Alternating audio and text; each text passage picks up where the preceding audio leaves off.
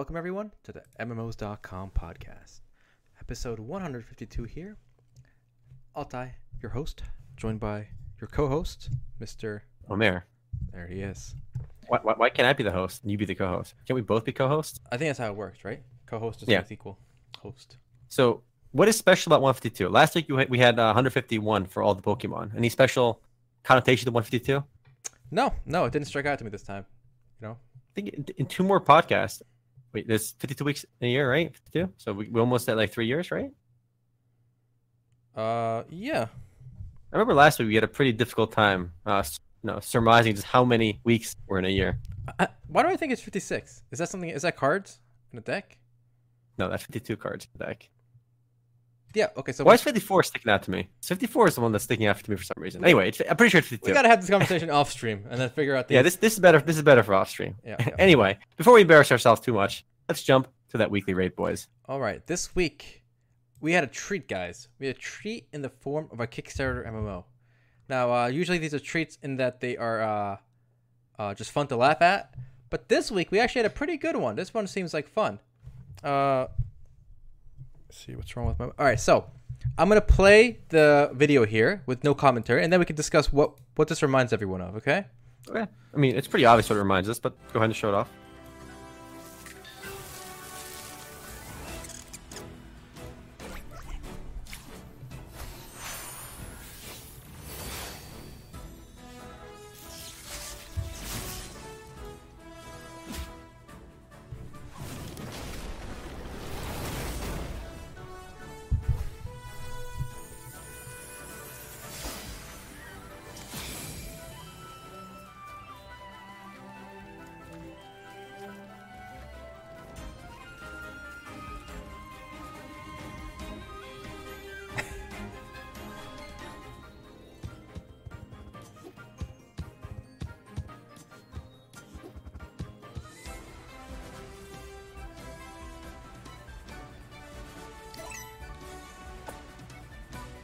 All right, that's enough. So basically, guys, uh, Temtem is the name of this M M O. It's, in, it's on Kickstarter. It's being developed by a Spanish studio in Madrid, and it's basically Pokemon the M M O. This is so much like Pokemon; it's insane. Uh, some people have mentioned on Reddit that even like things like the the shadows underground when you're walking and stuff are like so similar to Pokemon. Um, so what do you think, Omar? I I I'm, I am excited. Uh, for the record, they're, the studio's named Crema. They're based in Madrid. So you called the studio in Madrid. That Did I? Based oh, there. Yeah. yeah. But uh, yeah, this is very obviously Pokemon inspired. They, you know, they they very clearly say they're inspired by Pokemon. But I think, what, and the game has already raised well over their, their funding requirement. They were aiming for seventy thousand dollars on on uh, Kickstarter. They're over one hundred twenty thousand dollars.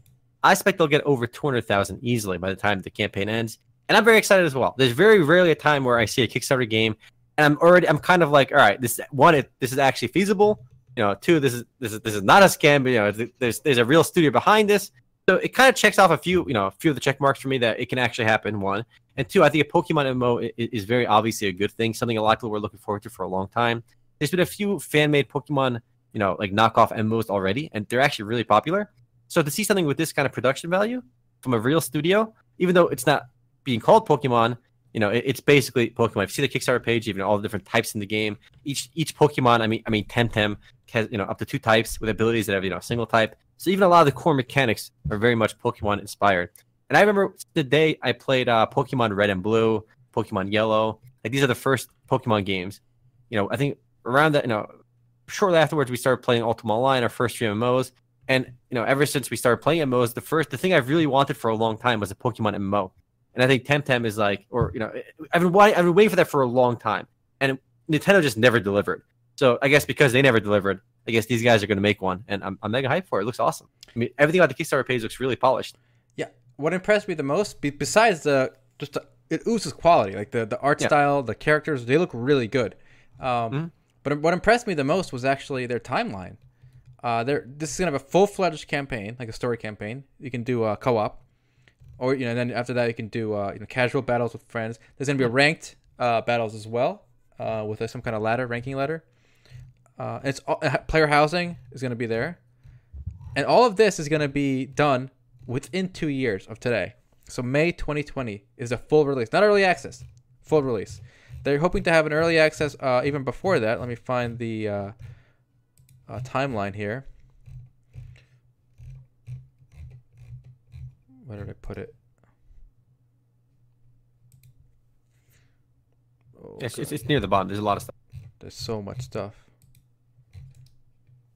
Anyway, yeah, the the the first playable alpha is going to be in November of twenty eighteen. November. That's pretty fast. Pretty you know? incredible. Yeah. So another thing is really exciting about this and, and a little bit different is, you know, if you've ever played Pokemon, you know there's a lot of R N G in Pokemon. Uh, basically with, with crits, with status effects. There's, there's a good deal of R N G in Pokemon. It can be very frustrating. Now, I haven't really played too many of the Pokemon games recently. I have played, however, uh, like the, the like the Pokemon Showdown where you can play against friends online with like a random team of Pokemon, or you can make your own teams and whatnot, which is really fun. And it's very frustrating to deal with R N G. In this game, uh, Temtem, they're actually removing almost all the R N G in the game. They're saying that it'll basically be one hundred percent skill with, with zero R N G. All strategy and skills. I'm curious how that's going to end up working out because, uh, I mean, the meta might develop pretty pretty early on. But then again, I know Pokemon has quite a bit of meta as well. So we'll see how that ends up working out. I mean, they have a player housing system, you know, open world areas. The game will not be free to play, though, unfortunately. So it'll be a buy, some kind of buy-to-play model. And I think they said they might be launched for consoles as well. But, I mean, it's pretty hard not to get excited for this. I mean, it looks pretty pretty high quality. And Pokemon M M O, come on. That's that's, that's such a odd... I'm, I'm surprised that Nintendo still hasn't done anything, you know, quite like a Pokemon M M O, because it just seems like it will literally print money. You know, it seems like the most obvious idea in the world, but they haven't done it yet. I mean, Nintendo just doesn't get P C. And But uh, even if you guys are, like, hardcore Pokemon fans out there who, like, think this is, like, a huge ripoff or whatever, mm-hmm. if, if this does okay, if, at the very least, it'll kind of nudge Nintendo... Right, it'll show Nintendo there's an audience for this, so mm-hmm. it might force Nintendo to make their own version. So I think it's a win-win, even if you think it's a total clone. Yeah. Um, but it is total clone though. Like, uh, I'm gonna, yeah. look at this part, guys. So instead of Team Rocket, you got something called Clan Bel Soto. So it's Clan Bel Soto is a shady and enigmatic organization. Hmm. Nobody knows who the true leader might be, but some of the captains are here. It, it, it's just like Team Rocket. It's so funny. So much of the game is so clearly inspired by Pokemon.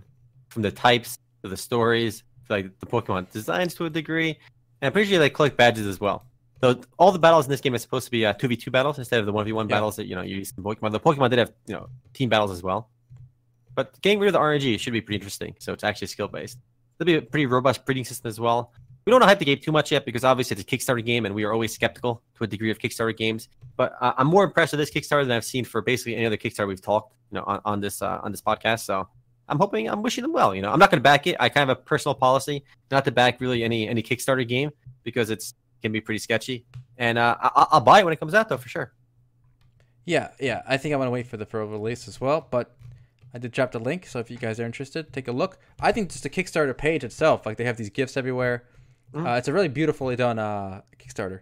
And I think mm-hmm. um, my biggest fault with the game is perhaps that two-year timeline is a little too ambitious.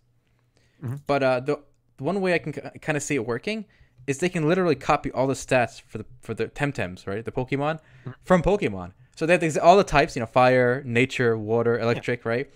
So they, they literally have all the moves and all the stats. Because if you see one of these gifts, it says something like, you know, uh, his defense fell, right? Pukey's, you know, Pig Pick used this move, and this guy's, you know, defense fell. So they can literally copy the, the technicals from Pokemon and just change the names. And they got the full. Mm-hmm. They have a full game mechanic. That's tested already and well established. Done. All they gotta do is change the art. That's it. Yeah, I'm hyped for it. And so there's a Steam page already up for it too. So yep, it's already on Steam. You know, I mean, it doesn't really make it any more legitimate, but there is there is a Steam page out there for it, and I want to play. But really, not much we can do until uh, November of twenty eighteen. Later this year, we'll at least be able to play some kind of you know alpha build for it. And I guess we'll kind of know from the alpha when there's any real progress being made or not. But the videos themselves look pretty good. You know, very often games will say, "Oh, you know, we won't go on Kickstarter till we show you know, gameplay in quotes." And unfortunately, the gameplay we've seen from like Chronicles of Elyria and like Astral Creation were very like mediocre gameplay. I mean, I just show people running around like in the Unreal Engine world. Here, I feel like we can see some actual, you know, gameplay. Some more gameplay being shown on this Kickstarter page than many of the other, you know, Kickstarter M M Os out there. So definitely impressed. Yeah, and I like the fact that um, I mentioned this in the weekly raid, guys. Uh, often, what you get on these Kickstarter M M Os is an idea. You get pitched an idea, and that idea is basically. We're going to do everything you've ever wanted in M M O. Like, mm-hmm. We're going to have like, this real-time combat, thousand versus thousand, crafting, this, that, construction, sieges, player, everything. But these guys, you know, are basically taking a very well-known, established idea, right? Pokemon, you run around, you walk around, mm-hmm. collecting, you know, these you know, turn-based battles, which are simple to, you know, make, Uh, so they're not promising the world. They're promising a very well-established, you know, gameplay loop, just online.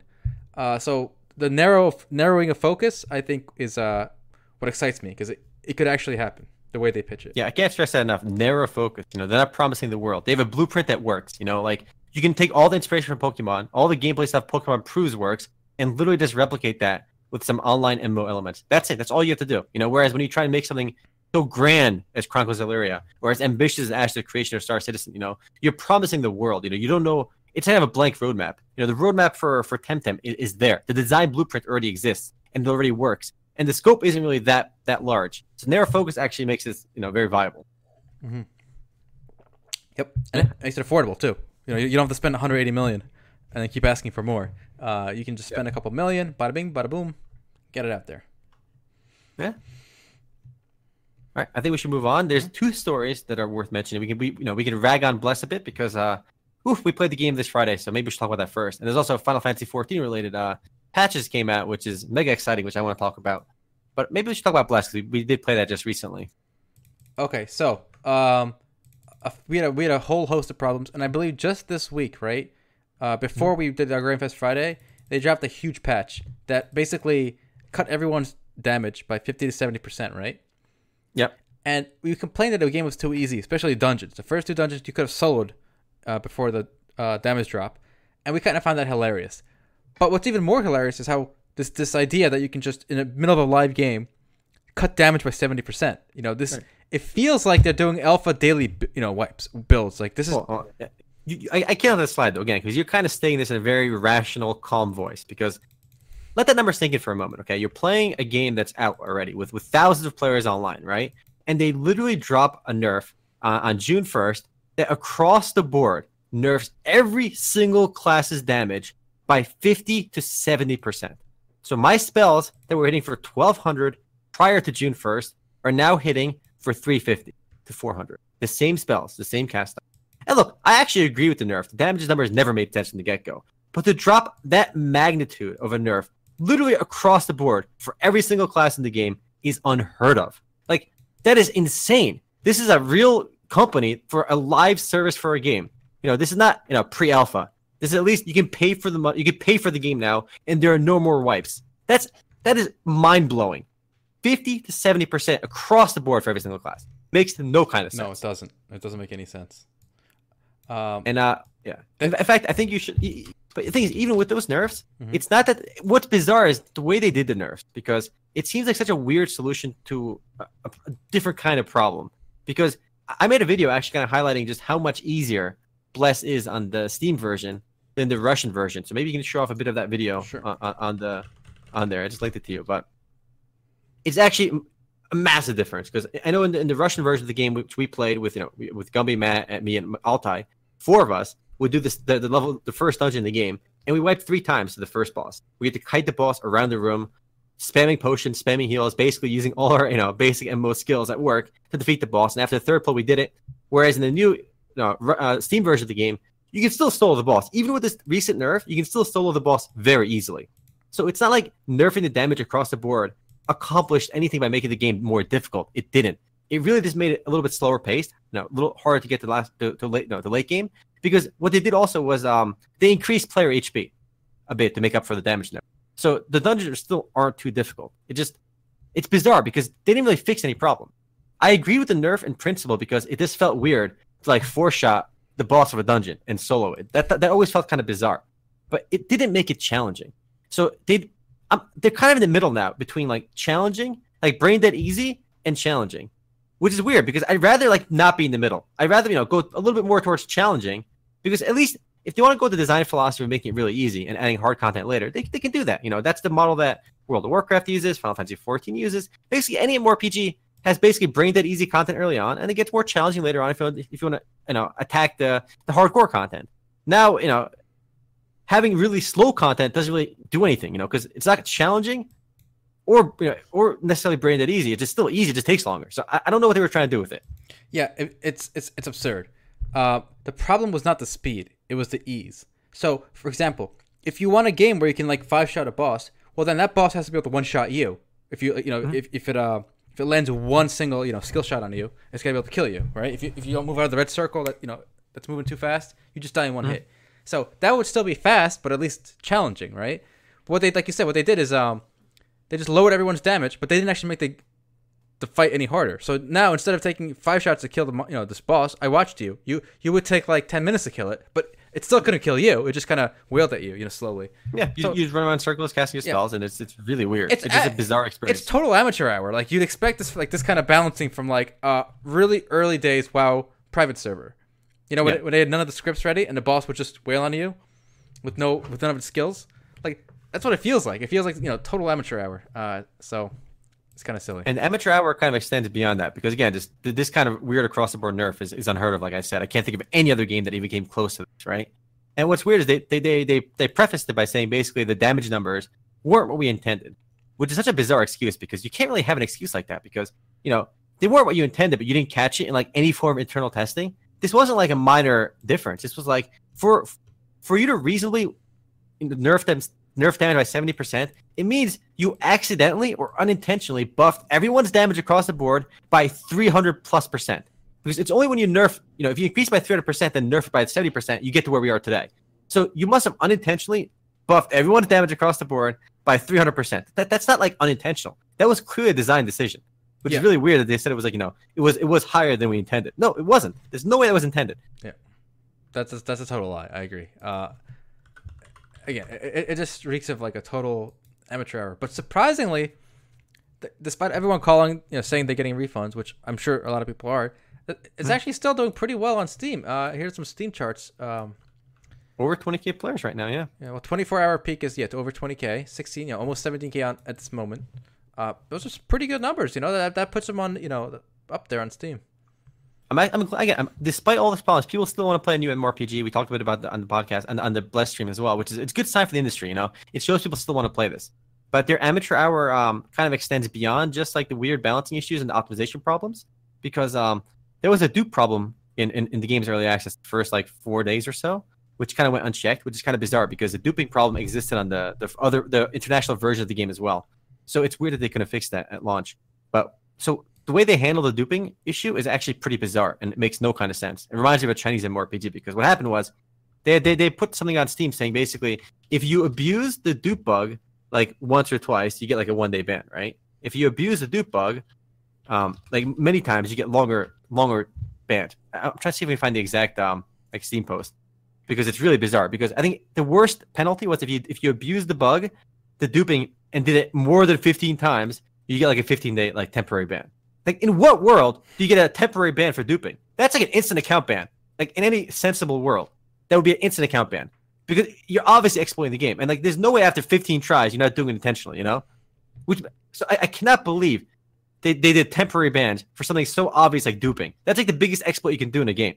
It, it could potentially ruin everything. And they said they were going to remove a lot of the.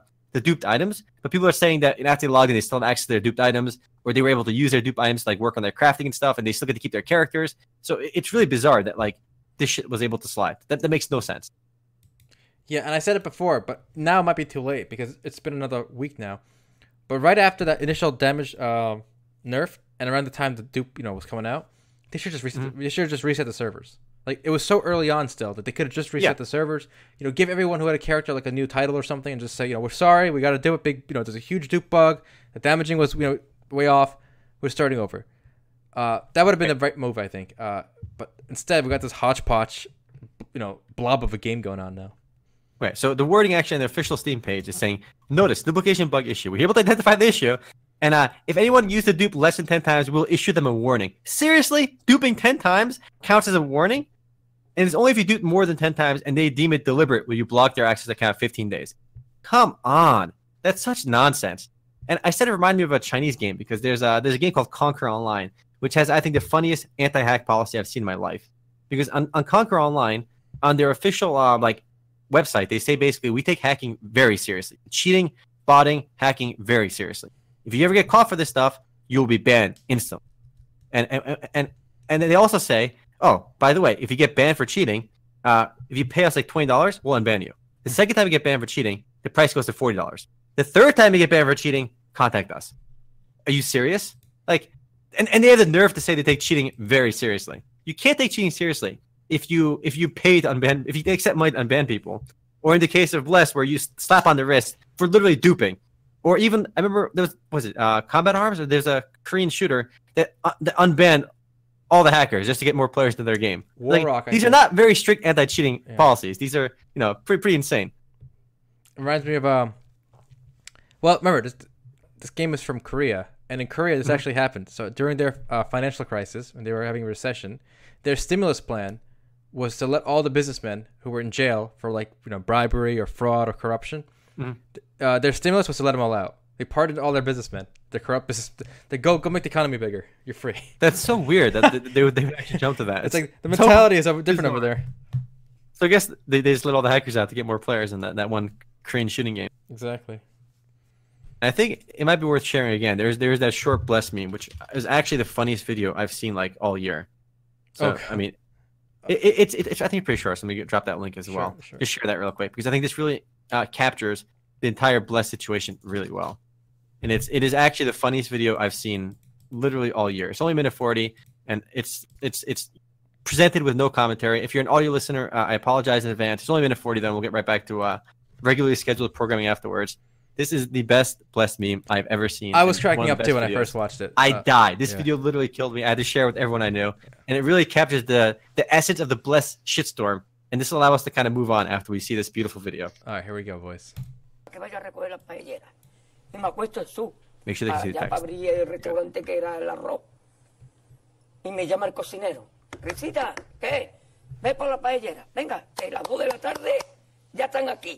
the text. Pues las chanclas, todo despeinado porque no me dio tiempo nada ponerme las chanclas y el bañador. Voy a la playa, había subido la marea. Eso. Eso. Había subido la marea y consumido paella.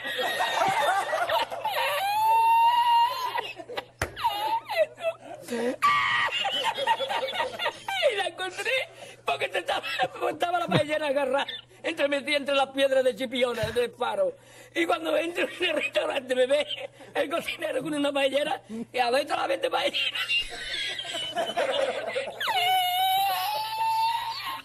¡Arrabate! ¡Arrabate! Mira dónde llega el agua llegaba el agua hasta el restaurante había subido la marea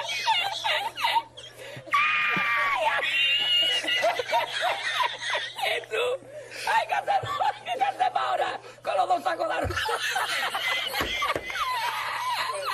¡Ay, llama, llama para Sevilla! ¡Llama a Sevilla que traigo para Sevilla!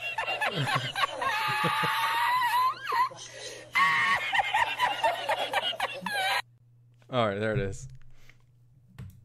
And it's it's funny because it's so true. And you know what's funny? The funniest part? There are people on the Steam uh, like forums and on Reddit defending it. They're saying, guys, it's early access. You knew what you were signing up for. Of course it's not balanced, or of course they don't have this yet. First of all, this game has been in development since two thousand nine. It's launched. It has three previous launches, okay? So this this idea, they, they can't pull the early access card when the game is finished for like years. You know, they've had this game. They just chose, like this guy said, they chose to take content out and then break it and then put and sell it to us, and then say we're going to give you the rest of the content later, even though we have it ready. So it yeah, makes no it's sense. It's pretty pretty inexcusable for that reason, and and just all, all the memes in that video hit, hit home. You know, yeah. It's so much of the of the video. Even the guy crying was a funny jab at a different video of a streamer crying once they reach end game, and there's nothing, literally nothing to do. Yeah, that's true. Someone did cry on stream. Some blonde guy, I forgot his name, but uh, if you just search on Google, you know, YouTube or Google. You know, guy crying over Blessed. I'm sure it'll come up. Yeah, if you if you search on YouTube, you'll find it. It's, it's quite the meme. But yeah, uh, we'll try to harp on Blessed too much. Hopefully, they fix their shit. Uh, it's just still remarkable they have so many players online. So um, you know, I, despite all all the bullshit, I do want to do the third dungeon with you because that one I did it yeah. twice now. It, that that one requires you know a tank, a healer, you know, yeah, like actual mechanics. Uh, so I do want to show uh that one on stream at least once to show people that you know. We are we are giving the mid game a chance here, you know, the real dungeon yeah. a chance. And I would have loved to see um, the Russian version of Bless with a difficulty kind of uh, make its way to the West, because I do think that that experience is truly unique. The experience of going through like early game dungeons that aren't like insulting your intelligence, you know, right from the get-go. You know, there, there were no difficult mechanics in the in the Bless, the the Russian version of Bless. Like the fight wasn't like super complex at all. Like it wasn't comparable to like WoW, Mythic Raids, or like even Final Fantasy seven. It was it was still like, relatively easy. You get a full party, you have all the roles. There's very minimal mechanics, but it required a little bit of thinking. You know, you you couldn't just literally stand in the boss and mechanics and eat everything and expect to survive. So that level of you know respect for players, you know, would have been great to see in the Western version. And that's that that that personally disappointed me, though. That wasn't you know. I don't really take off too many points against Bless for that reason, because I realized that the, you know the design philosophy of making things brain dead easy is just the way it is nowadays. But it, that kind of just saddened me to see, and I think it would help the game stand out a bit more if it was a little more challenging early on. Indeed. All right, uh, then we can take it a little bit to Final Fantasy fourteen. I know how much you love Altai when I bring that up, but a big patch just launched yesterday, and it has me uh, quite quite gleeful actually. One of the few times actually that uh, I've been really really following Final Fantasy fourteen on, on stream, because the last patch that launched uh, last night basically introduced the latest, most difficult content of the game, which is the latest ultimate tier of difficulty. So let me let me show you right now uh, a stream right now. Uh, streaming by the name of Mister Happy is streaming some content right now, Final Fantasy fourteen. I've been watching him. I've been watching uh, Xenos and a few other streamers basically trying their hand at defeating the most difficult content in Final Fantasy fourteen right now. The previous uh, ultimate difficulty content came out a few months ago, more than a few months ago now, and it was cleared in eleven days. This basically launched, I think, um, this launched last night. So we're going to see how long it takes this these groups to clear this right now. So I think I looked at the right as this guy uh, left the dungeon, unfortunately. But you know, it's gonna it's basically a challenge players to see how long it takes to defeat them. I can link another stream as well. I've been watching these quite a bit. So uh, these guys have been streaming this basically twelve hours straight right now, because it, it went live about thirteen hours ago. And these guys are streaming like as the servers are going down, going up basically. So it's pretty crazy to see the dedication already. People streaming twelve hours nonstop to clear this content. Now, obviously, this content is not aimed at most players. This content is aspirational content, stuff we talked about on the podcast before, that maybe one percent of players will ever even attempt to clear. Probably like probably less than, honestly. I mean, the, the previous ultimate, uh, it was cleared by many, multiple groups now, at least like twenty, thirty, forty groups probably cleared it. But in the grand scheme of the player base, it's less than like half percent probably, maybe even much smaller. I forgot. Than that. Do you get anything for clearing these? Uh, for the last one, you got uh, basically a uh, weapon, like a weapon skin, very slightly okay. better than the best weapon. It's very small improvements, right? And obviously, even what you what you got back then very quickly got eclipsed by new content. So it's mm. not really for the for the utility of clearing the content. It's basically just for um, you know, the bragging rights for doing it. And, and I, I, I almost never watch streams, but I've been watching these for hours. And really? It's very, yeah, I, I know. I don't know if I said this on stream before, but you know, both Altai and I really don't watch too many Twitch streams. For, for, I'd rather play games mostly than watch watch games, which is kind of weird because we stream sometimes and we, we do a podcast. But you know, I, I don't watch streams that often. But for some reason, with this content out, I, I've been I've been glued to my screen watching the progress these guys are making, because it, it, it's really interesting to see like their process of overcoming mechanics. I don't know what it is, but it's like it's almost like you're there learning the fight as well, kind of, but without having to put in all the hours. And you're seeing them make progress. You you want to see what mechanic comes up next. You want to see what's next. So basically, in this fight, it's like a it's like a four stage fight. It looks like you got you have to beat Garuda, which is the first uh, basically first boss of the fight, and then you got to beat Ifrit, and then you got to beat uh, Titan. And at that point, no one's gone past that. Basically, uh, they've beaten Titan, and there's a mechanic you know leading up to Ultima Weapon, and no no one's quite gone there yet. And this is after streaming for twelve hours. So it's it's like a f- four bosses in a row you got to beat. So it's like the other one. Time. If you lose one, if you lose at any point, you have to start all the way back. Yes, but what's actually really bizarre is if you know, um, I've been watching a lot of the progress uh, since it went live, basically, and I went to sleep and I woke up and then they're still they're still doing it. So what's crazy is basically every group in the game that's trying to stream, trying to be the world's first to beat it, uh, everyone would basically after about eight nine hours of nonstop playing and learning the fights. Everyone basically gets to the point where they can kill uh, Titan, which is the, the third boss, right? And once you kill Titan, it is tra- it's, it's, transi- uh, it's transitioning to uh, Ultimate Weapon. And what happens is uh, basically some tentacles come out of the ground, and you get cast, uh, La Habrea or something cast doom on everyone in the party, saying, your your journey ends here, Warrior of Light, right? And after in like five seconds, everyone gets one shot. So everyone's trying to figure out what they're doing wrong, right? Because when you get to that, basically after eight hours of progging the content, there's a one-shot mechanic that's cast on you with these tentacles coming out of the ground. And nobody can figure out what you know, what do you do like what do you do against this guy? Like what the hell? Like there's eight hours of the fight and nobody knows what they're doing wrong, right? Eventually they discover that you can't just beat the bosses. What you have to do is actually you have to you have to beat the boss in a very specific way. You have to you have to you have to get all the bosses to get to their awakened state through doing different mechanics in the fights. And merely just beating the boss isn't enough. That so gets you wiped. Players were, yeah. So players were just beating the bosses instead of getting to their awakening state. And people don't even know how to get to the awakening state on, on, on Titan right now. I think everyone's figured out what to do on Garuda and Ifrit, but they don't even know like how to even begin approaching the awakened state on, on Titan. So it's really bizarre because everyone kind of steamrolled the content and not knowing they were missing something. And it was still visible in the game because the boss would have like indicators on them that nobody knew what it meant, you know? And then I guess somebody figured out later on that it was kind of related to why you were wiping towards the end. So it's weird that they put a wall like nine hours into progression that like people just couldn't figure out for a long time. And now they're back back, back to basics of just relearning the fights in a certain way. So what this tells me is something like that in the old days, right? Like ten, fifteen years yep. ago, twenty years ago, would be like a rumor that spreads. Like you slowly yep. people figure it out. But today, because of the internet, Twitch, Reddit, mm-hmm. uh, even something as, as arcane as that, it's basically going to be known by everyone within twelve hours, right? Yes. So do you think then... So you said how long did the other one take to beat, actually? eleven days? eleven days. eleven days. And on this one, they're oh, already... And, and that's what people non-stop playing it. Yeah. So these guys... So it's twelve hours, and they're already on the last boss. Uh, well, no, no one's actually gone to the last boss yet. Again, they have to beat all three in their awakened states. So they're on this no third boss. There. They got to make the third boss awakened, right? Yes. And beat it. And then they'll be yeah. on the fourth.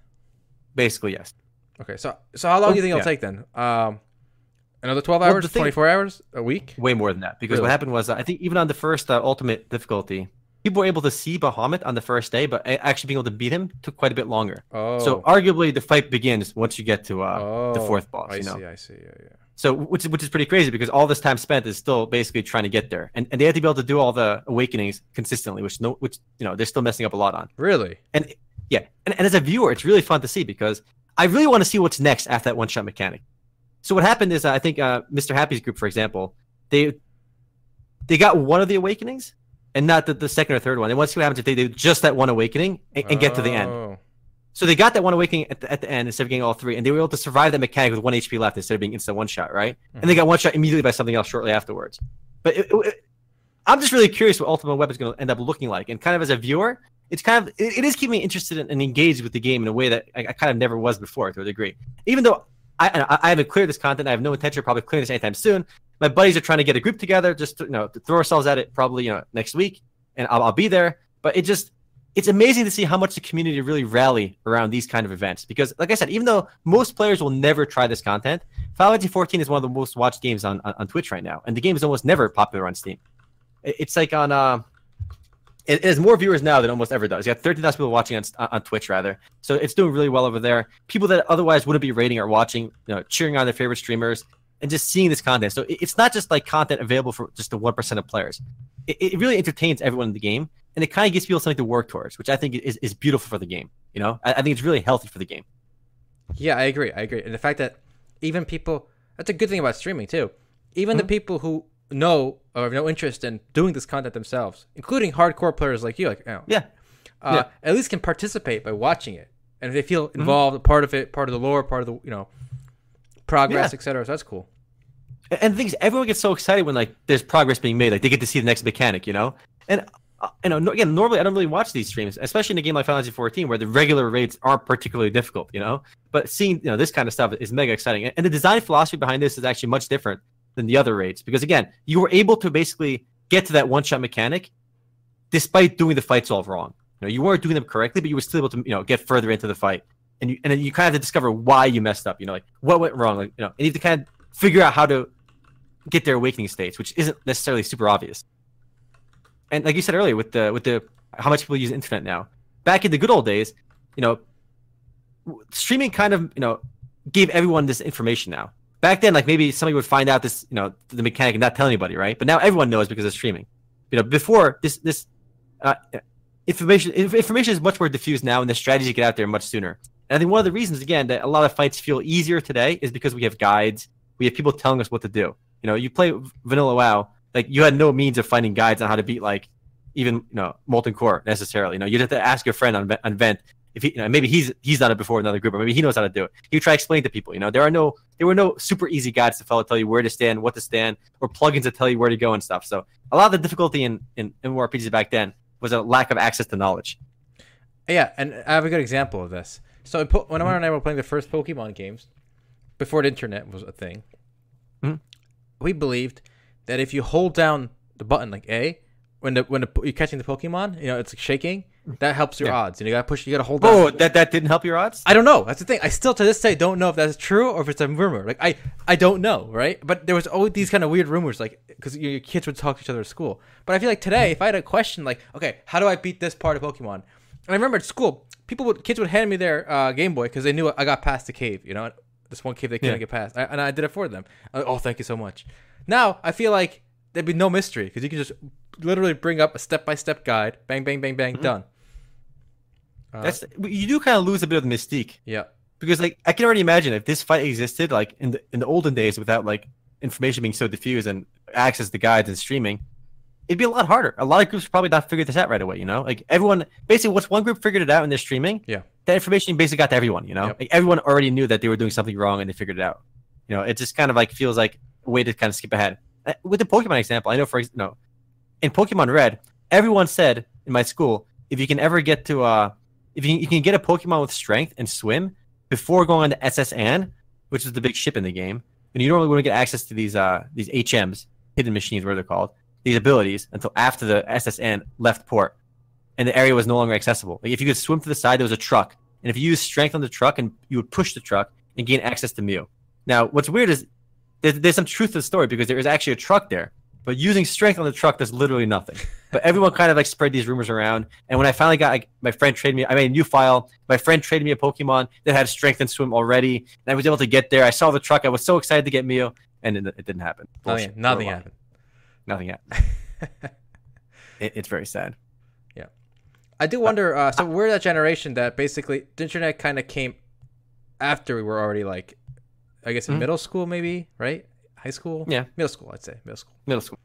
Uh, I wonder what this generation growing up now, like let's say you're like five now, and for you, like let's say your big game, your one of your big first games was like Minecraft or uh, Fortnite. You know, you know, you know that everything is online. Like that, uh-huh. that spread the information must be spreading so much faster. So I wonder what that, what will games in the future be like? Because you can't spend, if you're a game developer today, you can't spend like ten hours making ten minutes of content that requires like a mystery because you know all your players are gonna. One minute, mm-hmm. bang, bang, get past that mystery. And there goes ten hours of, you know, design. Yeah, it's weird because I think M M O fights especially are very, like, are designed in a very telegraphed way. Now, I'm not sure if all, it doesn't apply to every fight, but basically almost everything in Final Fantasy fourteen, from my experience, has been designed this way. I think almost everything in WoW is a bit similar where, you know, basically it's this mechanic, and then after this mechanic, it's this mechanic, right? So, and in this mechanic, you have to always stand in this one spot. Or you almost always stand in this spot. You know, the boss casts abilities in a very telegraphed manner. He, he's not going to cast like a frontal A O E sweep and then do something completely unpredictable afterwards. He has a very basic rotation. He's going to go one after the other. You know, after he casts his frontal cone sweep, he will always cast the ability that hits to his left or something, right?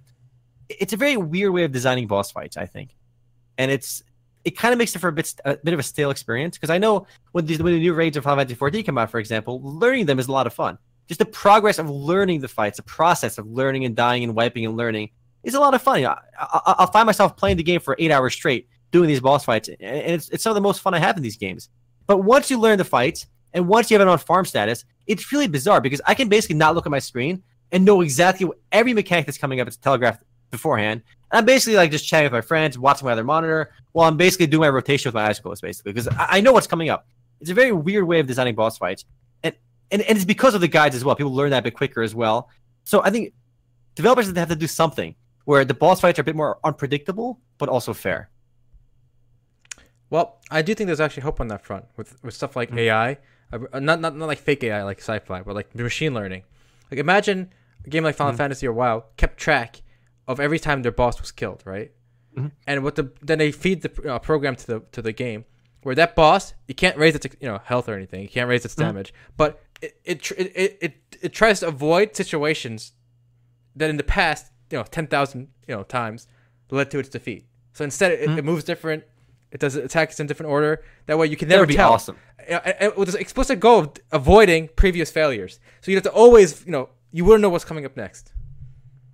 I wish more f they, they did something like that, because it would make the fights way more exciting. There's actually one fight in Final Fantasy fourteen where the boss basically, um, he has one of two predetermined paths on, on what, what rotation he's going to do, which is actually really interesting, because you, you, you don't know which one he's going to do until he casts his like, first ability, mm-hmm. and then he goes down a different chain. And just having two like options completely throws people off, where a lot of people end up wiping on that, will never defeat that boss, because it's really only one of two uh, paths he takes. And once he goes down a path, his, every move is predictable after that. And and the boss is really cool mechanics where he's gonna, he basically telegraphs what abilities he's going to cast. There's there's a giant there's two screens behind the boss, and it shows you which two abilities he's going to cast next. There's a big screen and a small screen. He'll cast the ability on the big screen first, and then after that he'll cast one on the small screen. So what you'll see is you'll see you'll see both um, uh, abilities coming up next on the big screen and small screen, and then they'll disappear, right? And then he might cast like skip program, which means he's not going to use the one on the big screen.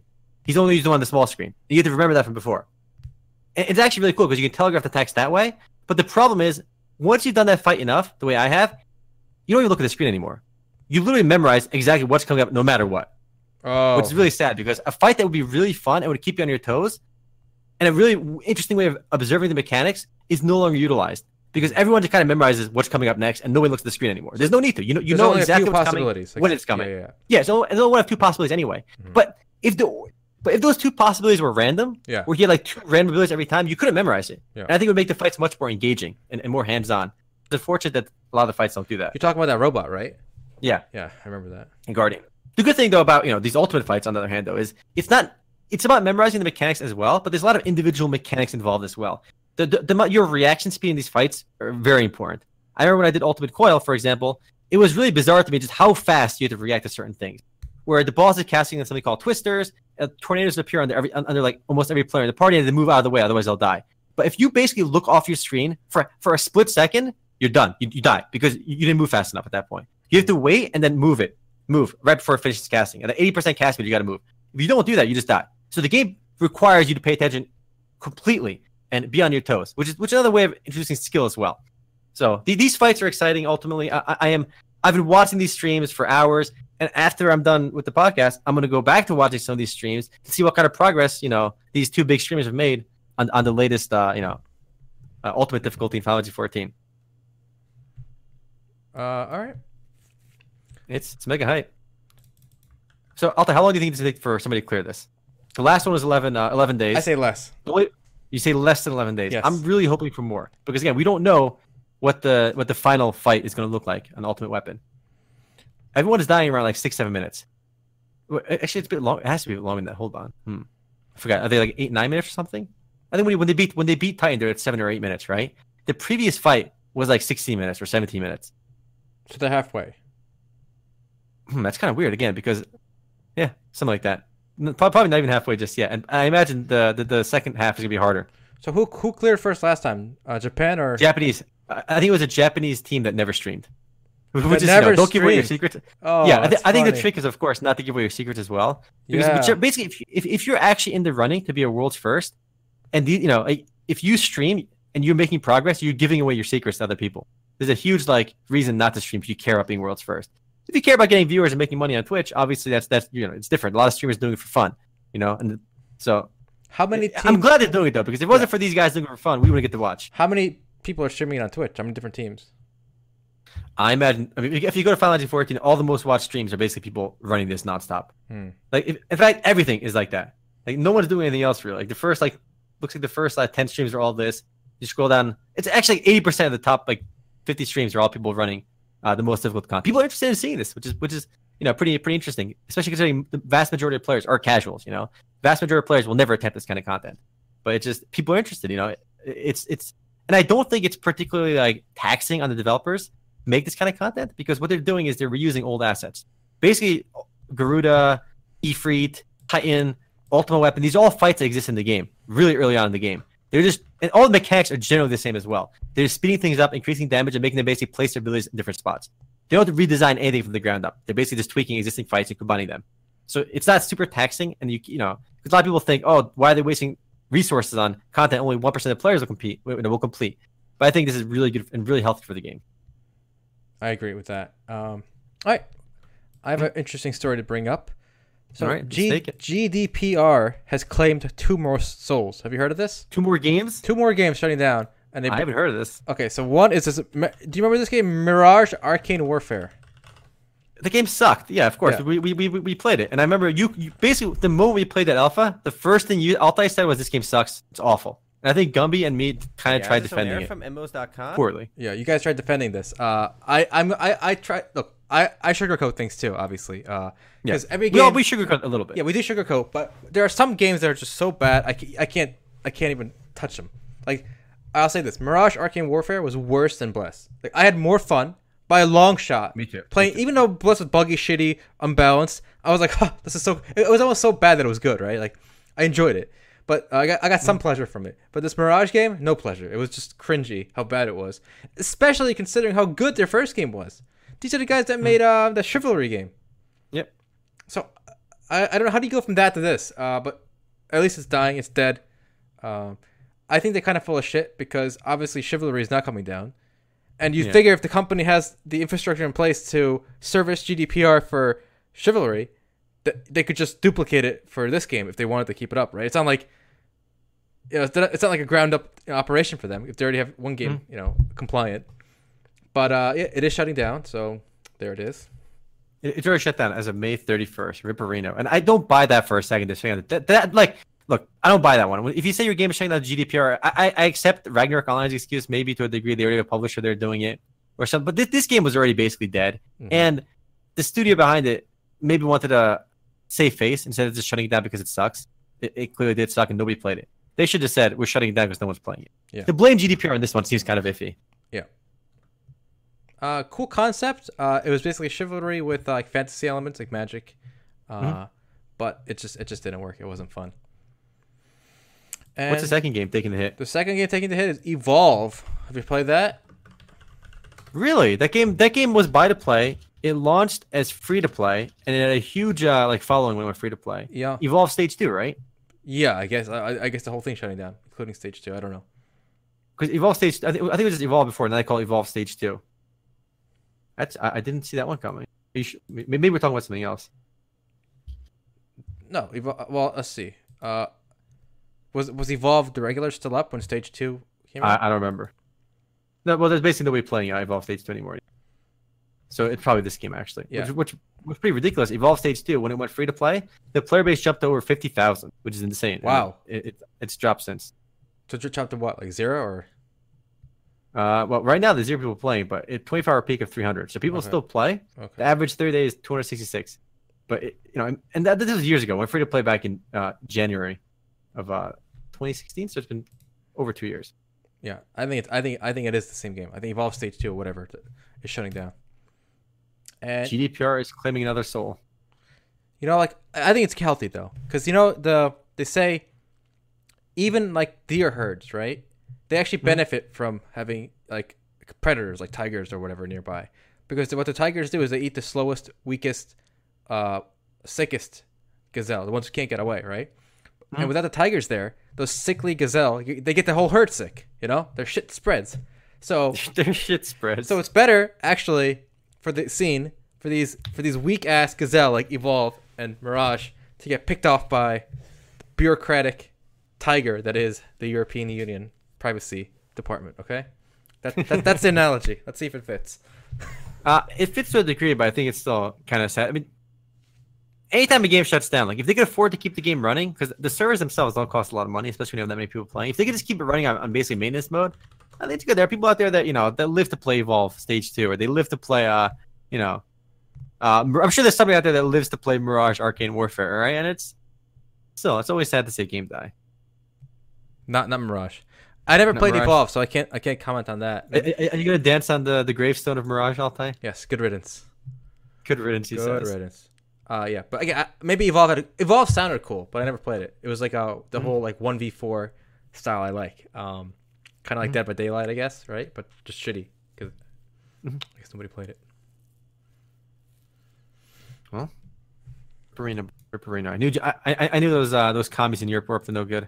We'll see if they claim any other souls, because the G D P R just went to effect. And actually, I've still been being bombarded with emails of all the G D P R compliance stuff. So that stuff just went to effect. I think we'll hear... maybe more games shutting down and more websites shutting down over it. we'll see how that all evolves. See what I see what I did there? Evolves. Evolves. Oof. Oof. Anything else spicy this week? Uh, I got a funny story. Yeah. All right, let's take it. Okay, I found this funny. Let's see if anybody in chat is uh if I offend anybody. Okay. Ooh. Not, not intentionally, but here we go. Okay. So, report. Xbox support staff helped train unpaid replacements before being laid off. So, in the good old days, when people had to do mindless grunt work, they demanded to be paid for it. Mm-hmm. Okay? So, Microsoft uh, had this whole division of su- support staff for uh, Xbox problems. But they said, hey, wait a minute. Our stupid-ass Xbox fans will actually help each other for free. So, they got volunteers, which they pay in, like, gamer ta- like uh, titles and avatar pictures on Xbox, right? That's what you're getting paid in, and you must provide support for people who, you know, do tickets, uh, who send tickets for, you know, having issues with Xbox. And they got so oh many God. volunteers now that they don't even need to pay people anymore. That's actually pretty genius. Oh, they pay they're paying them in titles, all right? I mean, you'd be surprised. There are people out there that would, like, do anything for the title of a moderator on, like, a popular yeah, yeah, yeah. stream. Or, like, uh, on a, back in the good old days, like, there were always people that would suck the admin's dick to get access to, like, mod privilege, you know? For some reason, it's always like a status symbol. I know on subreddits, people still basically will bend over backwards for the privilege of being a mod and doing work for free, which I never quite understood because answering tickets sounds boring as hell, you know, and, and being a mod is just responsibility, you know? Like, I'll, I'll take the responsibility if my friend asks me, but, like, I, I would never volunteer for responsibility. Yeah, it, it's insane. Um, but, you know, it, it, someone in chat said outsourcing, right? But assume out the whole point of outsourcing is you find somebody who lives in like a lower salary um, mm-hmm. country, right? And then you pay them, which is fine. You know, they they they got to feed their family, whatever. But this isn't even outsourcing to like save money. This is like outsourcing to to, to idiots, like not to people who live in like you know cheaper countries and don't have the same opportunities. It's just people who don't want to get paid for the work they do. Uh, it's just pretty weird. Bizarre. Yeah. They're, they're, being, they're being undercut by people willing to work for free. You know, you can't really you know lower your salary any more than that. They're doing it for free. Game is hard. Yeah. Yikes. It, it's it's pretty crazy how much power there is to the special titles. Yeah, yeah, yeah. Well, the only other interesting thing I read uh, this last... It wasn't even this week. It was like two weeks ago. Apparently there's still hackers on Black Desert Online. Like you'd think with their immense popularity. I think MMORPGs typically are the... There's less. There's a lot less hackers in MMORPGs than there is in stuff like uh, C S G O or any F P S game. For some reason, F P S games are always easier to hack. Because you, you can you program a lot of client-side stuff to basically, you know... Aim for you. Basically detect the heads and shoot them, right? Yep. Or aim assist and stuff. But B D L, th- look at this. This video came out like uh, in April, April eighteenth. It's been pretty old now. April April nineteenth, this video. But uh, there's a guy speed hacking this video. And, and you, you, you'll see it pretty clearly after like ten seconds. It kills him. And do you see how fast this guy's just basically running across the map, blowing everything up? Like you would think something like this was like mega easy to detect. So which is pretty crazy, right? You, So who's hacking? The guy we're watching? Like right now? No. Okay. No, no he, just, he, he dies oh, to he the died? hacker. Okay. And then you'll see the guy that kills him. And there's another clip as, you know, later in the video. The guy's going to run past him, hacking, basically killing everything in his way. There's the, the cloud in distance. You see the guy running with the cloud in this distance, just teleporting around the map? You'll see his cloud as he runs and kills things. Okay, I got to see it again. You'll see it again towards the end of the video as well. Oh. Like at, I think at uh, oh, I see, I see. I see. He's coming in now. Yeah. Woo! And basically what happens is he just speeds across everything. You really, you see it really clearly, like thirty-one to thirty-seven. Yeah, yeah. So obviously the guy is, is farming things extremely fast, and people are saying not a single person has been banned yet for B D L hacking. Multiple reported the same person, and they've continued blatantly hacking for over six months.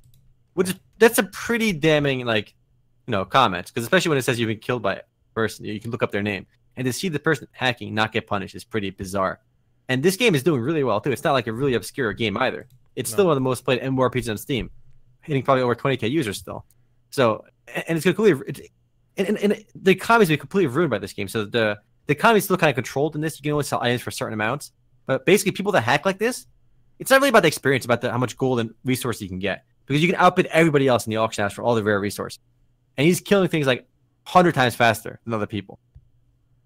Yeah, it looks so funny. And if you see this as a, and, and what, What's crazy is, you know, you're risking your max level, like high level characters to do this as well. Like if, if there's any chance of being banned, then you're doing it on your character to kill like tough enemies. You know, if your account gets banned, that, that's a big setback. You know, you gotta buy the game again. You gotta, you know, either rebot the max level or get the max level again. And then, you know, you'd think in a buy to play game, the incentives for anti cheating would be much higher. Because if, if you, in MapleStory, for example, it's a little harder to deal with the hackers because the hackers can perpetually make new accounts and just bot the max level perpetually. And you can, and you can make a catch for free. In B O, that's not the case. You got to buy the game every time. It goes on sale for five bucks, but otherwise it's ten dollars. So every time you ban a hacker, you make ten bucks. That's that's they buy nothing else. And obviously those hackers are probably buying uh the pets as well to loot AoE loot everything. Because if you don't AoE loot everything, it, it, it's imp you can't even practically hack if you don't have the pets. The game is set up in such a way that you basically need pets to hack as well. Because if you're killing everything so fast, your pets have to pick up the loot. Otherwise, you slow down your grind by by by by manually clicking stuff. I suspect so it's, a lot of these hackers are using stolen credit cards, so they don't care. Like, even um, even big comp Western companies like uh, Fortnite, mm-hmm. they don't have a hacking problem per se, like, uh, mm-hmm. but they have a huge problem with you know unauthorized access to accounts. And how this works is um, apparently Epic your Ga Epic Games account saves your payment information.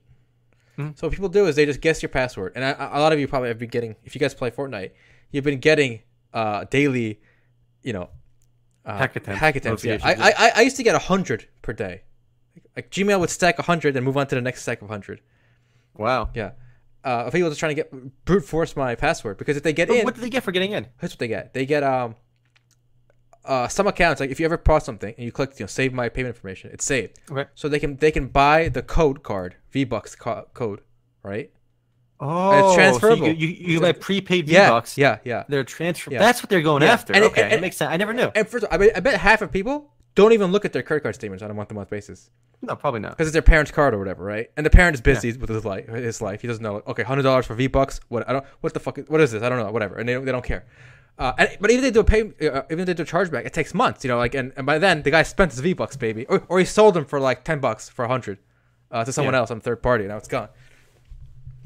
Interesting. That makes that makes a lot more sense. I was I was kind of curious what they would get because it's I knew the, the skins maker. were transferable. It's a huge money maker. There's, there's, there's like tens of millions, if not more, just changing hands. But but you you would think you could fix this overnight by you know why can't Epic Games just make it so those V-Bucks codes are not transferable? Problem fixed. It fixed all the. I bullshit. mean, or they could just save, not make it so you can you save your payment information online. Well, a lot. Of, I mean, Amazon does that. A lot of people do that. You know, so I, I get the convenience of that. But you can fix it over. Just don't make transferable V-Bucks. You know. Yeah. Or, or if you want to get the V-Bucks codes, you know, maybe you have to go to a store and buy them physically, the physical cards, you know, and then put that responsibility on the on the retailer to prevent fraud. But the moment you make them, you know, digital, it just yeah, I understand why they want to hack accounts now. Mm-hmm. Wow. So Shanayo in chat, yeah, I saw a charge from Epic for three hundred bucks, and I was on on that shit right away. Yeah, guys. So if you don't check your your card statements, I, I've been kind of guilty of this too. There are I do check it, but there are months I don't. You know, like. I won't check it. I out. will go four or five months without checking my card. I just auto pay and I yeah, don't even look at yeah, it. So there you go. But I, pro I probably should. There's probably some, you know, you never know. Yeah. I imagine typically if your account gets hacked, they're not going to buy like ten thousand dollars worth no, of stuff. No. They might put like one hundred dollars a month, yeah. in, but you might not see it, you know? Yeah, yeah, yeah. If you just sneak it in once in a while, it's pretty genius. Yeah, it's crazy. Um, yeah. And I, I, I think I'm more tech savvy than average, right? So like, I have the uh, sure. like the mobile S M S like login thing uh, on my Epic account now. Two-factor authentication, yeah. Because yeah. I was I was scared. I was like, how are they guessing? Because if, if if they get to the email verification, it means they got your password, right? It, what's weird is I, I know you would get in some of my, my Epic emails. It'd be like, okay, uh, like a user has like tried to log into your account. We blocked them. However, if you're seeing this email, it means they've gotten your password. So that's really bizarre. Like a lot of them have gotten my password. And I actually just I actually just this week enabled two-factor authentication, and I changed my password to be very high, like pretty secure password. With caps and special characters, so my, my my Epic Games account is now fully secured. Yeah, but I think the reason they're targeting uh, Epic so much now is a because Fortnite is huge, but mainly because, uh, like I said, th that that auto saved. And here's the thing: even a lot of sites that auto save your card, they'll make you put those last three in. You know, they won't yeah. save those last three numbers in the back.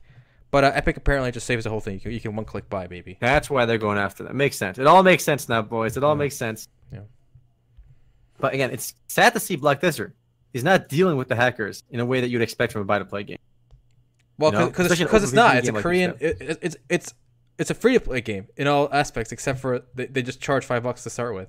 You know, like yeah. But yeah, that that that's still like stuff like this seems like I don't know. It just feels like they they should be able to detect this or make some of the the. the because obviously they can't dupe items. That's all server side, right? Like you think after all these reports come in of players being pissed off over hacking and literally videos showing it. They move some of these values towards, uh, you know, server side or something. You know, this doesn't happen in, in World of Warcraft. It doesn't happen in like other games. It just it just seems bizarre. That, and this is the only video. There's actually multiple videos of people hacking too, and it's kind of lame. Obviously, it's Yeah, I see a lot of people. It just completely it. ruins the game's market as well. If, you know, people can just basically AoE farm everything at insanely high speeds, and just, you know, it's nuts. But honestly, it's um, I'm kind of resigned to this because it's such a part of M M Os.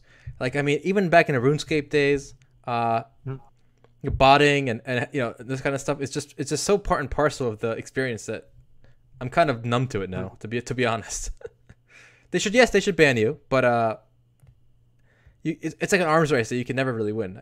Like I, I read, an, I read a post about how many times they ban people on Counter-Strike every year. You know how many accounts they ban, yeah. and people just keep buying more and more and more, and keep doing it over and over again. So it, it, it's just never-ending arms race. I think there was a there was a comment of like what percent of players in like the highest tiers of Counter-Strike end up hacking, and the guy posted like because if you report people, you can like track later if they got banned or not, or you can look at the list of like all the people you ever played with. Right? There's there are third-party websites that track basically um. Every they track everyone you've played with, and then if you go back a month later or two months later, it'll look back how many of those people got banned for hacking, and it's insane. Like ten percent of people end up getting banned. Like the people at the highest tier of gaming, they look back at, at their last month of play, and ten percent of people they play with got banned. Wow, it's nuts how many people hack in those guys. But again, like like I said, it's always easier to hack in, in first-person shooters yeah. than MMORPGs. You know, and botting is un- nearly unstoppable. I don't think anyone's really complaining about the botting. Because people are going to bot no matter what. Basically, no MMORPGs ever figure out how to stop botting. And it's impossible because it's all client-side.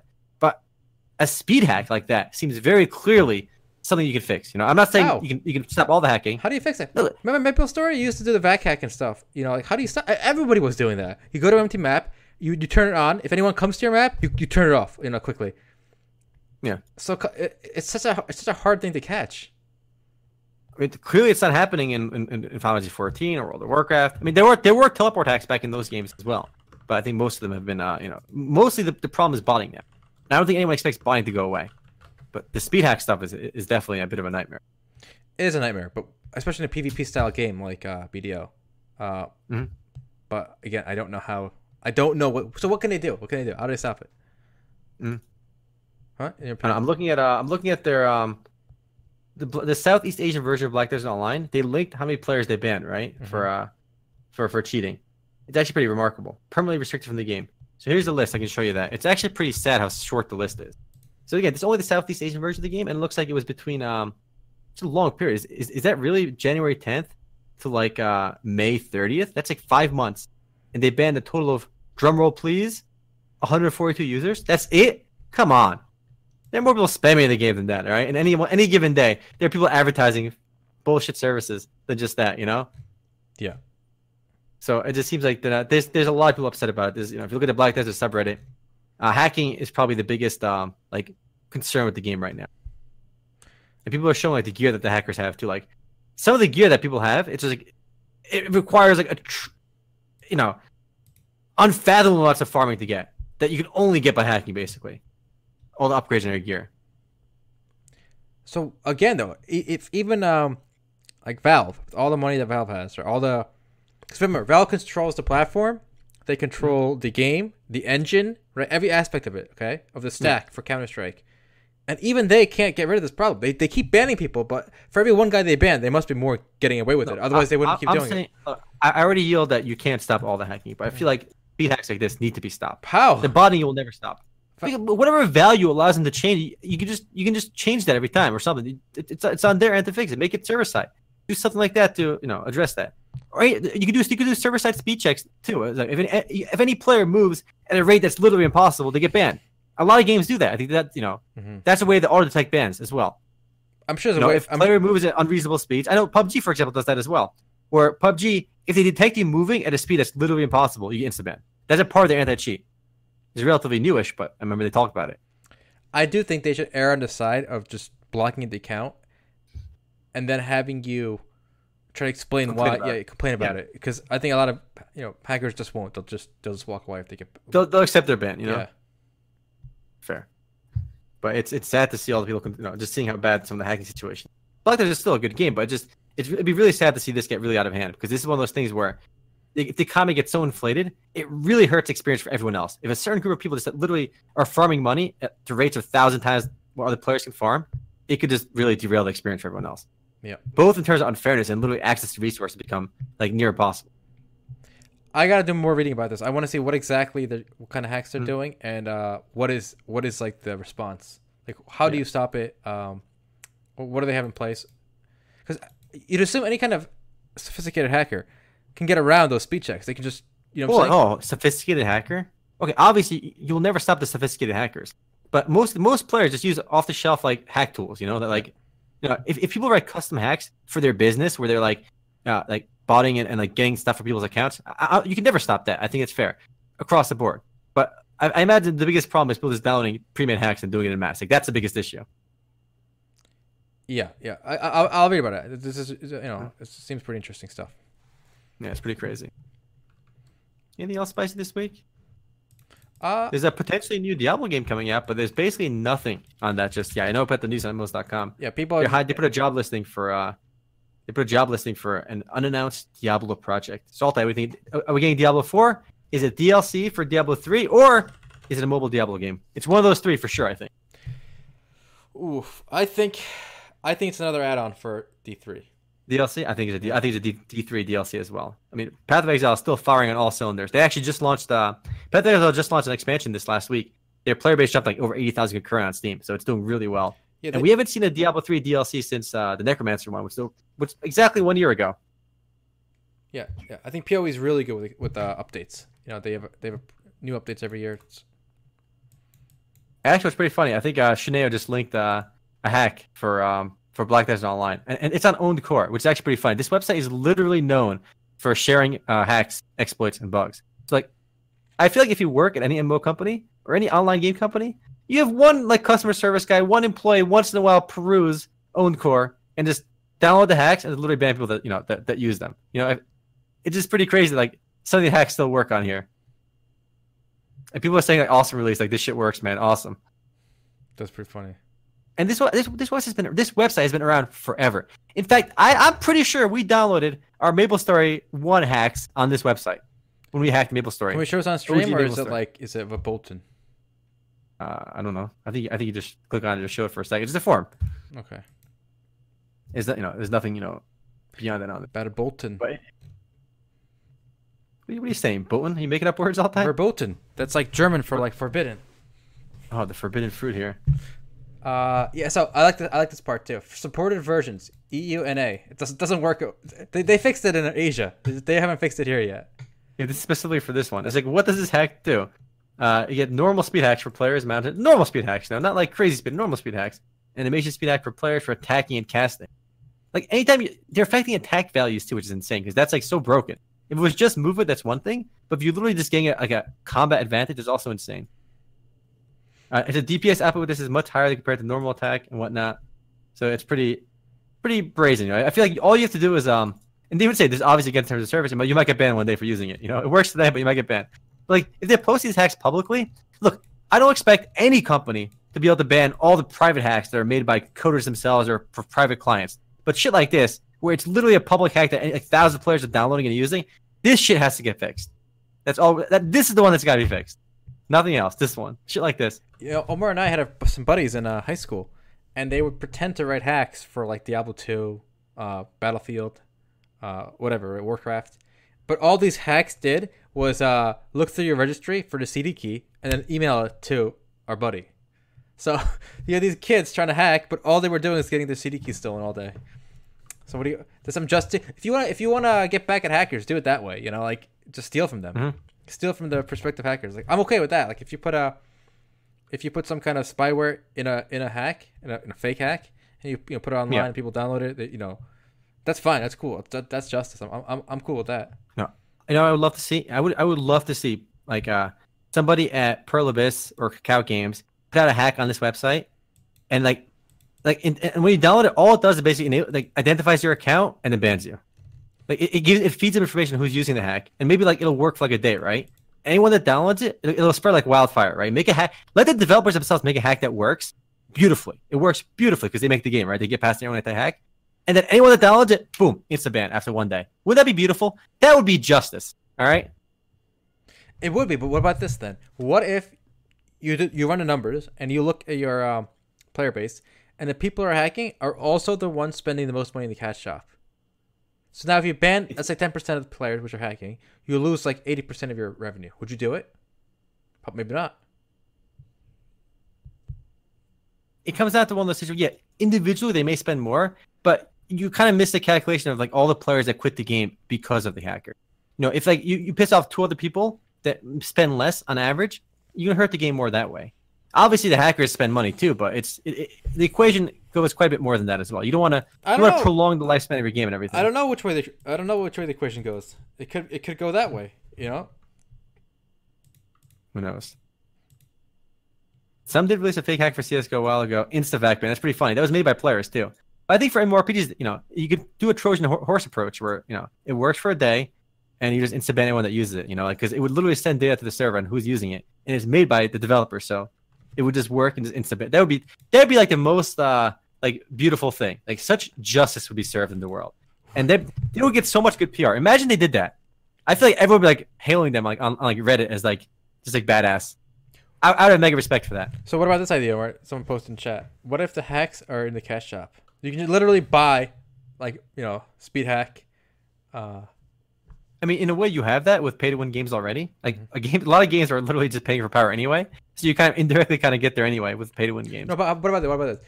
Okay, so you can buy like a one-day speed hack pass, but it says warning: if other players report you, you will be banned. You must do, you know. So it's, it, the risk is on you. If, if you don't get reported, we're okay with you using this hack for one day, two day, ten day, whatever, however much you pay. But if you give X number of reports, you're still banned.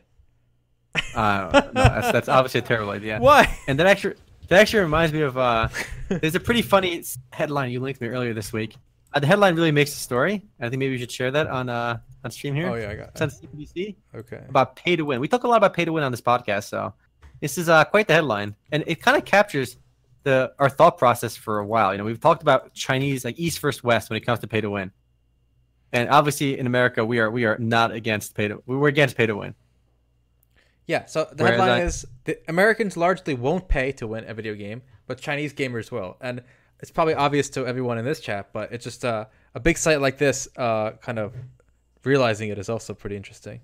Mm-hmm. It's just a huge cultural difference. Uh, and uh, I, I think this deserves its own like topic, maybe next week, Weekly Raid or something. But we can't forget that pay to win isn't new.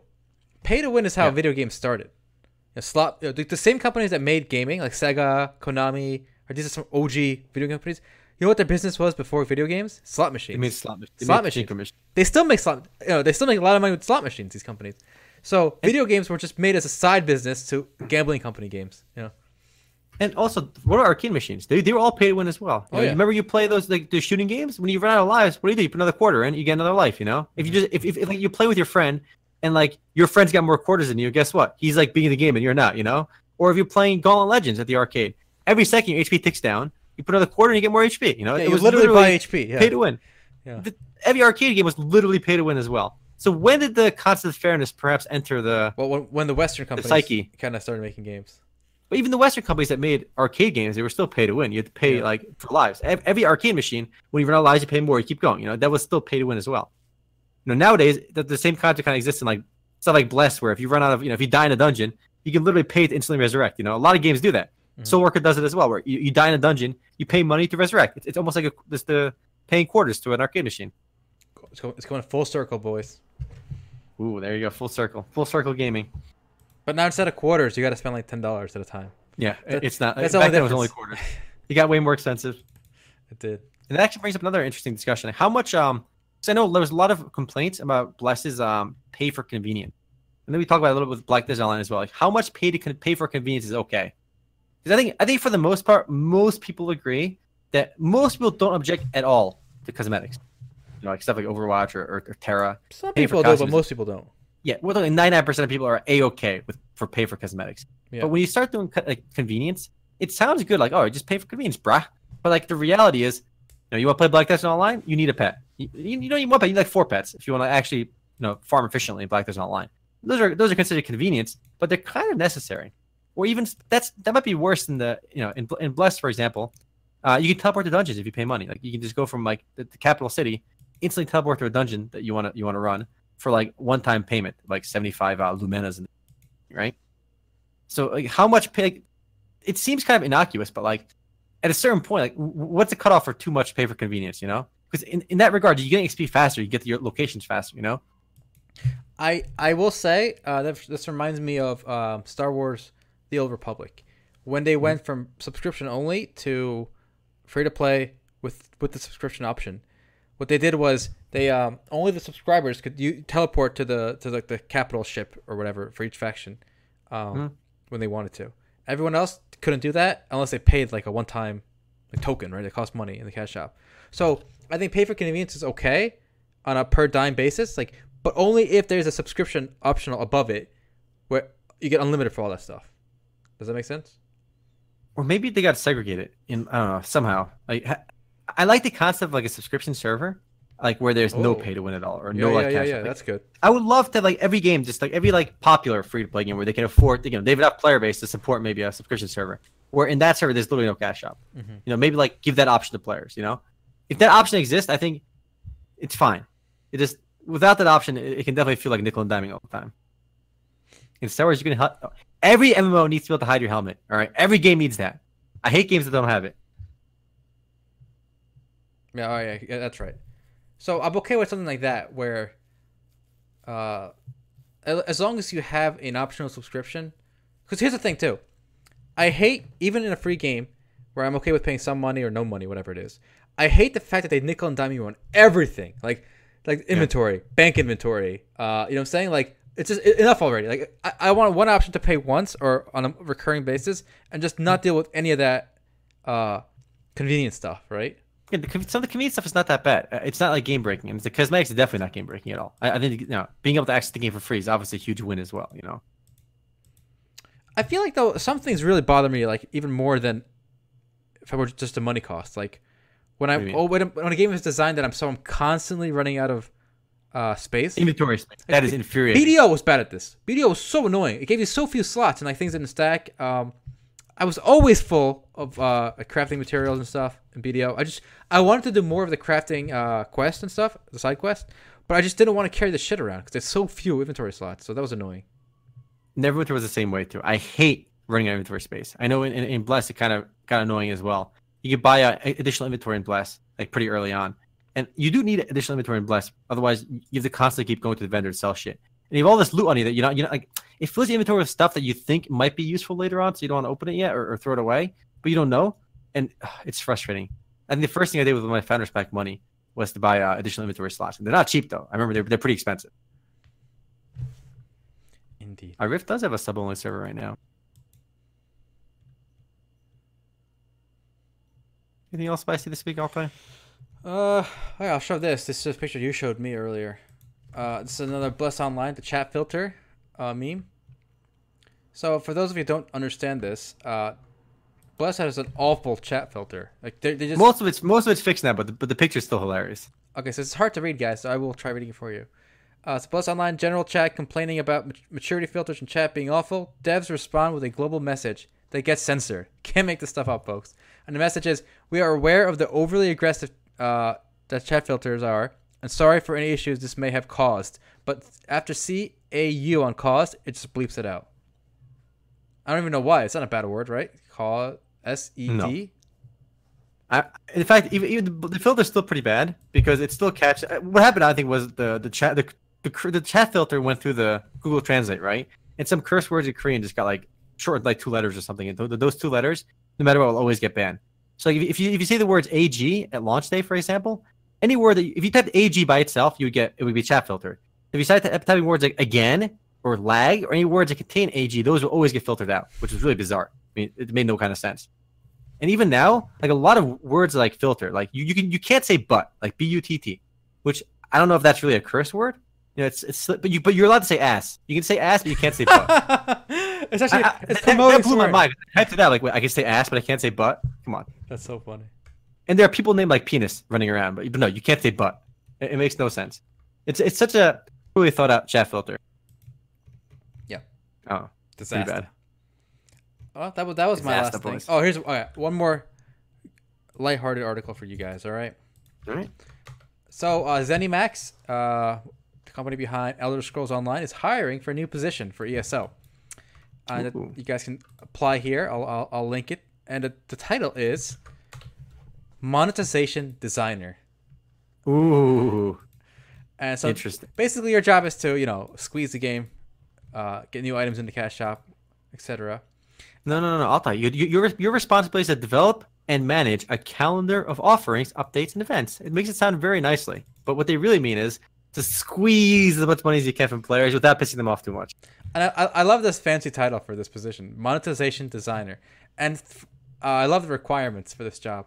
You need three plus years as a monetization designer uh, experience. Hmm. I didn't. Did this job exist like three years ago? I guess. I guess so, but didn't. Didn't. I don't think it had this name. This is a pretty new yeah. uh, position in the gaming world, I feel. Mm-hmm. But it's really weird because, like, a lot of these games have always these, like, the developers are always... It, it's just a weird dichotomy for developers to kind of, like, see how much they can squeeze out of players, right? It's a very unhealthy relationship between a developer and their players to be constantly, like, you know, hiring designers to find new and innovative ways to squeeze money out of players, right? Like, they should be focused on making the game better. And money should come, like, through that process. So I it's, I don't know. It's, it's very a, sad. No, that's that too we're, idealist. We're going back to the slot machine, baby. Get ready. Maybe. Perhaps. I think in the minds of developers, okay, the ideal video game is literally a slot machine. And so we have to move closer to that. That's progress. So the further you get from the slot machine, that's the, that's, you know, regression. And I'm starting to, I'm playing this one mobile game right now because my, my buddy Chicken M C told me to play it. I don't know why he's playing this mobile game. It's pretty, it's pretty, it's pretty terrible. It's called Idle Heroes, right? So I play when I'm pooping, basically. But the more I play this game, it, it, I'm pretty sure it's a Chinese-developed game. And it just so, like, it's so obvious to me that this this isn't, like, this is not a product. Maybe you can show the game on, on, on, Idle on, Heroes? on YouTube. Okay. Idle Heroes. This game is not, like, a product designed to, to, to evoke joy from players, right? This game is literally a Skinner box. The whole purpose of this game, there's no fun involved in this game. The game is a mathematically designed formula to milk money out of players. There, there is no sense of, like, I'm doing something, hey, I did something cool, like, I made a cool gameplay move, right? Like, there's none of that. It's just so obvious to me that, like, it, it, this doesn't speak for every mobile game, but this game in particular, it just, it's such a soulless, like, way to milk money out of players. It, it, it's, it's a very methodical process to take money from players. There's nothing here. And I never felt this way about, like, any, like, for the most part, any P C game I've played, even a lot of the free-to-play games, right? I never felt like from the get-go this was just purely an attempt to get money. Like, you could say Bless was a cash grab or whatever, but the reality is underneath Bless there was a game, there was a product, okay, there was a reason to play Bless, right? And the monetization exists on top of that. This game feels like it was designed from the pure bottom up to take as much money from players as possible. I I it's, it's I would have to agree. These with mobile that. games are so bizarre. Yeah, it's insane because I, I don't I don't typically play these games. I played it for like a, again when I take a poop I play it for like five minutes, but like I get no joy. It's literally just I'm doing this loop, and it just feels like it, every like every every every once in a while you play this game, it throws a dart at you, right? It, it throws like give us money, give us money, and, and if you click no, right? You know it goes away for a while, but then it comes back at you, right? And one of those will stick at you eventually. And the way these games do it sometimes is like if the first offer didn't work, like they'll give like a ninety percent off offer like the next time you play. I, I know uh my buddy Chicken M C is like they got ten bucks out of me. Like what? You spent you paid money for this shit? What the hell's wrong with you? He's like, dude, it was like this ninety percent off deal. I'm like, that's how they get you, buddy. He's like, I know. ninety percent off what? You know, like... Yeah, ninety percent... It's so... It's actually pretty cringe. If, I, if, I look, if you look at the game's cash shop right now, like I'm opening my game right now, it's like a... a it's called a cool event, right? You can get this this monthly card. And, like, the monthly card, it, it's so obviously bullshit. Like, it's just like the retail price on this card is one hundred ninety-five dollars, but it's on sale for fourteen dollars right now. That's such bullshit. Like this, this, this is the deal. He bought this deal because like he saw it was oh, it's normally one ninety five dollars, but now it's fourteen ninety nine. That's like the most insane. They might have to put like it's normally one hundred fifty thousand dollars, but now it's three dollars. It, it's no different, you know. This was never worth anything anyway, you know. But it's really an interesting like experience for the senses to play one of these mobile games, and as long as you're the kind of person that gets like uh, like conned into spending money on these games, it, it's really bizarre. It just it, it's it's not it's it's it's an exercise of like. Curiosity for me, for the most part, because I'm I will never spend a penny on this game. If I do, I just, the game will shatter my will somehow. If it does, I'll admit it, but it's it's never gonna happen. It just really, there's no game here. This is just designed to milk people out of money. There's no joy. There's no game. There's nothing. It's just it's just a Skinner box. I'm actually really excited to play the game now. I'm gonna get yeah. I'm gonna download it with uh, Donut in the pre in the post game. Uh, with that though, we are out of time, guys. Thank yeah. you for watching. Expect a full uh, first look at Idle Heroes for next week, right, Amor? Okay. All right. I'm too embarrassed. All right. Well, All right. Take care. Thank you for watching. On Take YouTube. care for YouTube, guys. Thanks for watching.